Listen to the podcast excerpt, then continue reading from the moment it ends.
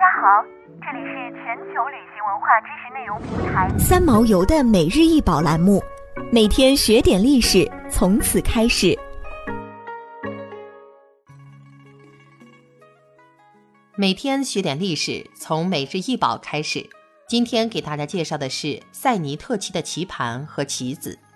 这件文物仅保留了原有部分镶嵌于棋盘上的彩陶。原陶瓷现展示于一个重制的木质棋盒上，而缺失的彩陶片已被修复。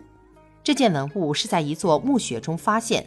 与此一同被发掘出土的还有银耳环和画壶等。修复后的盒子长四十三厘米，宽十三点五厘米，高九厘米，现收藏于大都会艺术博物馆。塞尼特旗是已知最早的棋盘游戏之一。他深受图坦卡蒙法老和拉美西斯二世的妻子奈菲尔塔里王后等杰出人物的喜爱。考古发掘和艺术领域相关证据表明，这款游戏早在公元前三千一百年，埃及第一个王朝开始衰落时就出现了。据大都会艺术博物馆介绍，埃及社会的上层人士用装饰华丽的棋盘玩塞尼特。这种游戏至今为止仍然存在，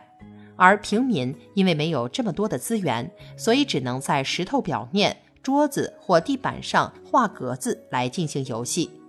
塞尼特棋的棋板又长又软，由三十个正方形组成，每十个平行排列成三排。游戏中，两个玩家得到相同数量的游戏币，通常在五到七之间。然后通过比赛把他们所有的棋子送到棋盘的尽头。参与者不是通过掷骰子来确定移动方块的数量，而是通过投掷木棍或骨头来确定。就像在大多数复杂的战略游戏中一样，玩家有机会挫败对手，阻止对手前进，甚至可以在棋盘上让对手后退。塞尼特棋板大约可以追溯到公元前一千三百九十年到公元前一千三百五十三年。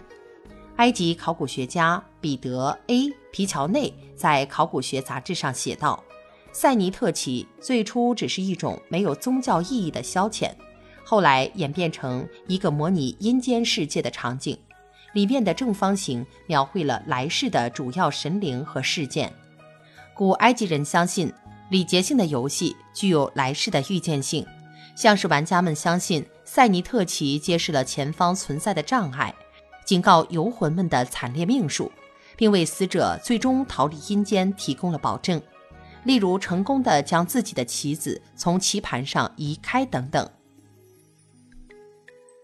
想要鉴赏国宝高清大图，欢迎下载三毛游 App，更多宝贝等着您。